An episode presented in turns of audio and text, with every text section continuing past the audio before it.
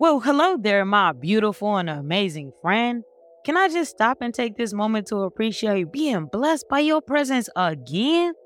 On today's episode of Inspirational Ash Daily Devotion, I want to talk about you and the trust that's in you. So, this week we are going to keep the same theme that we started yesterday. I am going to read a verse, and as I go through the verse, I'm going to break it down and apply it and see how God is going to minister it to us. So, our scripture is coming from Psalm 62. Now, look, I was going through Psalms and I'm like, God, I want you to speak to me. Tell me what we're to talk about on this episode.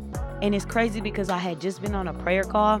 And right as we were praying, I heard God say, Be trusting. I want you to trust in me.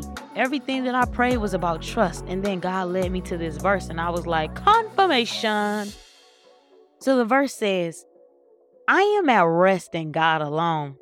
Pause. Can we stop there and break that down? When I read the word I am at rest in God alone, it made me think that when you're at rest in God, then there must be no worry that can exist in this presence. Let's think about it like this. When you go to get a massage, they put you in a room where the only thing that you can focus on is being relaxed, right? They take away your phone, they take away your clothes, they take away a lot of stuff, but they remove things that would take away your focus from the very thing that they want you to focus on, and that is relaxing.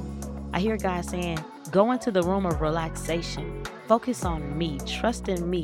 When you put your trust in me, you don't have to worry about the things around you because you're trusting in the one that can provide. You're trusting in the one that can save. You're trusting in the one that can heal. God told us so many times who he is, but do we believe him? He said, I'm Jehovah Jireh. I'm your provider. I'm Jehovah Nisi. He told us he's Jehovah Rapha. He's our healer. He told us, I am that I am. Yesterday on the prayer call, I continued to say who God was because when you know who God is, then you know who you connected to. And I keep trying to tell people this season is about who you're connected to because what you connect to is connected to you. So let's keep going. I am at rest in God alone. My salvation comes from Him. He alone is my rock and my salvation, my stronghold. I will never be shaken. When I read that, I was like, oh, God, you know you like honey because you so sweet. The word of God is just so beautiful, and I love how poetically he speaks. Mm. Is it just me? No, but in all seriousness, I truly enjoy reading this passage because although short, it made me realize my true trust is in God. I can't put my trust in the world because it'll fail me every time. I cannot put my trust in man because, yes, man is human. And with that, man is also flawed and there is room for error. But with God, he said that not only would his word not return to him void, but that he literally is not a God that he should lie. So I trust in God because if he tells me something, even though my eyes might not physically see it, he said faith is the substance of things hoped for and evidence of the things unseen. He said that my faith comes from things unseen, but I hope in the things that I know are to come man, it was so much that I felt from reading this passage. But the one thing that I truly got was it said, He is my stronghold. I will never be shaken. Imagine if the tree is planted in a ground that is rooted in rich soil, if it's planted, right? You are a tree, and what you hold on to, it ultimately has a hold on you.